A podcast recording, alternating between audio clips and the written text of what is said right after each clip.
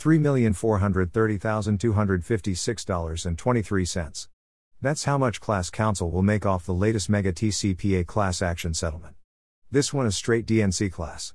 I'm not sure how Paronich will be dividing his share with the Robbins Kaplan folks, but there is plenty to go around here.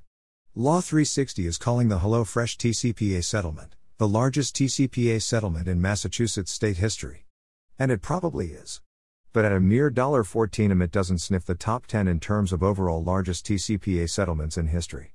I've said it before, I'll say it again. The TCPA is the single largest cash cow for the plaintiff's bar in history. More multi-million dollar settlements under the TCPA than any other federal statute. By a mile. And one of the biggest reasons for this? The National Consumer Law Center. The NCLC.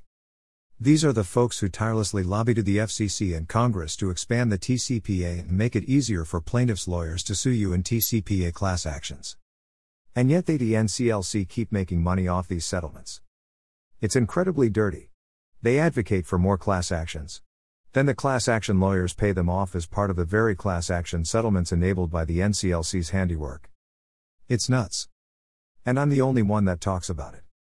So in the HelloFresh settlement found here HelloFresh settlement, the NCLC is once again identified as the cy pres recipient. Meaning they may net tens or even hundreds of thousands of dollars from the settlement. They recently received over $1 from a judgment in another TCPA suit. And they've been repeatedly listed as a charity worthy of receiving money from these settlements, as the plaintiff's bar scratches its back. Uck. Turning back to HelloFresh for a second, there's another big takeaway here. The allegations in the suit are that the plaintiff, a former customer, began receiving marketing calls despite the fact that she canceled her subscription. Since the EBR timeframe had run and her number was on the DNC list, she sued. Notice this was a straight DNC claim case when the case was filed. And the settlement class is limited to DNC issues. All persons in the United States from September 5, 2015 to December 31, 2019 to whom HelloFresh, either directly or by a vendor of HelloFresh, A. Placed one or more calls on their cell phones via a dialing platform. B. Placed at least two telemarketing calls during any 12 month period where their phone numbers appeared on the NDNCR for at least 31 days before the calls, and or C. Placed one or more calls after registering the landline, wireless, cell, or mobile telephone number on HelloFresh's internal do not call list.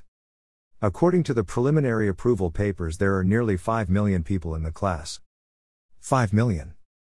Now, the class does not exclude folks who consented or who had an EBR with HelloFresh, so not all 5 million people had valid claims. And at $2.91 per class member, HelloFresh got a nice deal here. Don't let the $14 price tag fool you. Compare that to the $198 per text settlement I wrote about last week. Anyway, the story here isn't the settlement per se. It's a fine settlement by another company caught in the TCPA crosshairs. To some degree, it's unavoidable, and I don't fault the defendant for the settlement. But the choice of NCLC as cy pres is unforgivable. The story is that this is a straight DNC class action netting a $14 settlement, folks. That's groundbreaking. And it proves that even after the Supreme Court watered down the TCPA's ATDS provisions, the DNC provisions which now animate the majority of TCPA class actions remain extremely dangerous.